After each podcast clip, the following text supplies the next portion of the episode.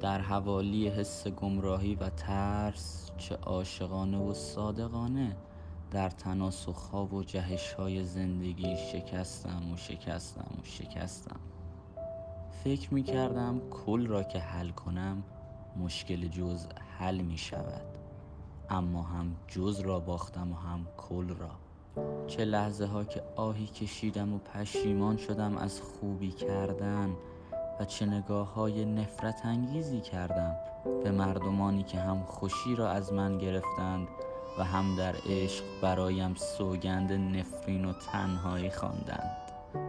سهم من شاهان زندگی کردن نبود.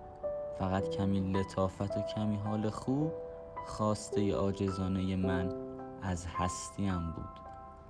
اما مسیرها را گم کردم. و حتی یک تنفس راحت را بر خودم حرام کردم.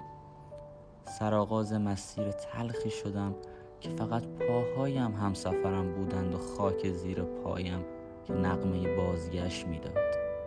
من در پی سود از قله فکر و عبور از منجلا به گرفتاری ها و سختی های زندگی بودم که یقین داشتم همگی موقتند. و مانند کشتی طوفان دیده هستم که در دریای پرتلاطم و نابودگر زندگی بالاخره به ساحل آرامش خود خواهد رسید. اما دیر فهمیدم که تمام این داستان ها و رنجش ها تنها مقدمه و سرآغاز راهی است که در آن بار دیگر جهنم خونین برزخ تنهایی و در نهایت بهشت واقعی را درک خواهم کرد.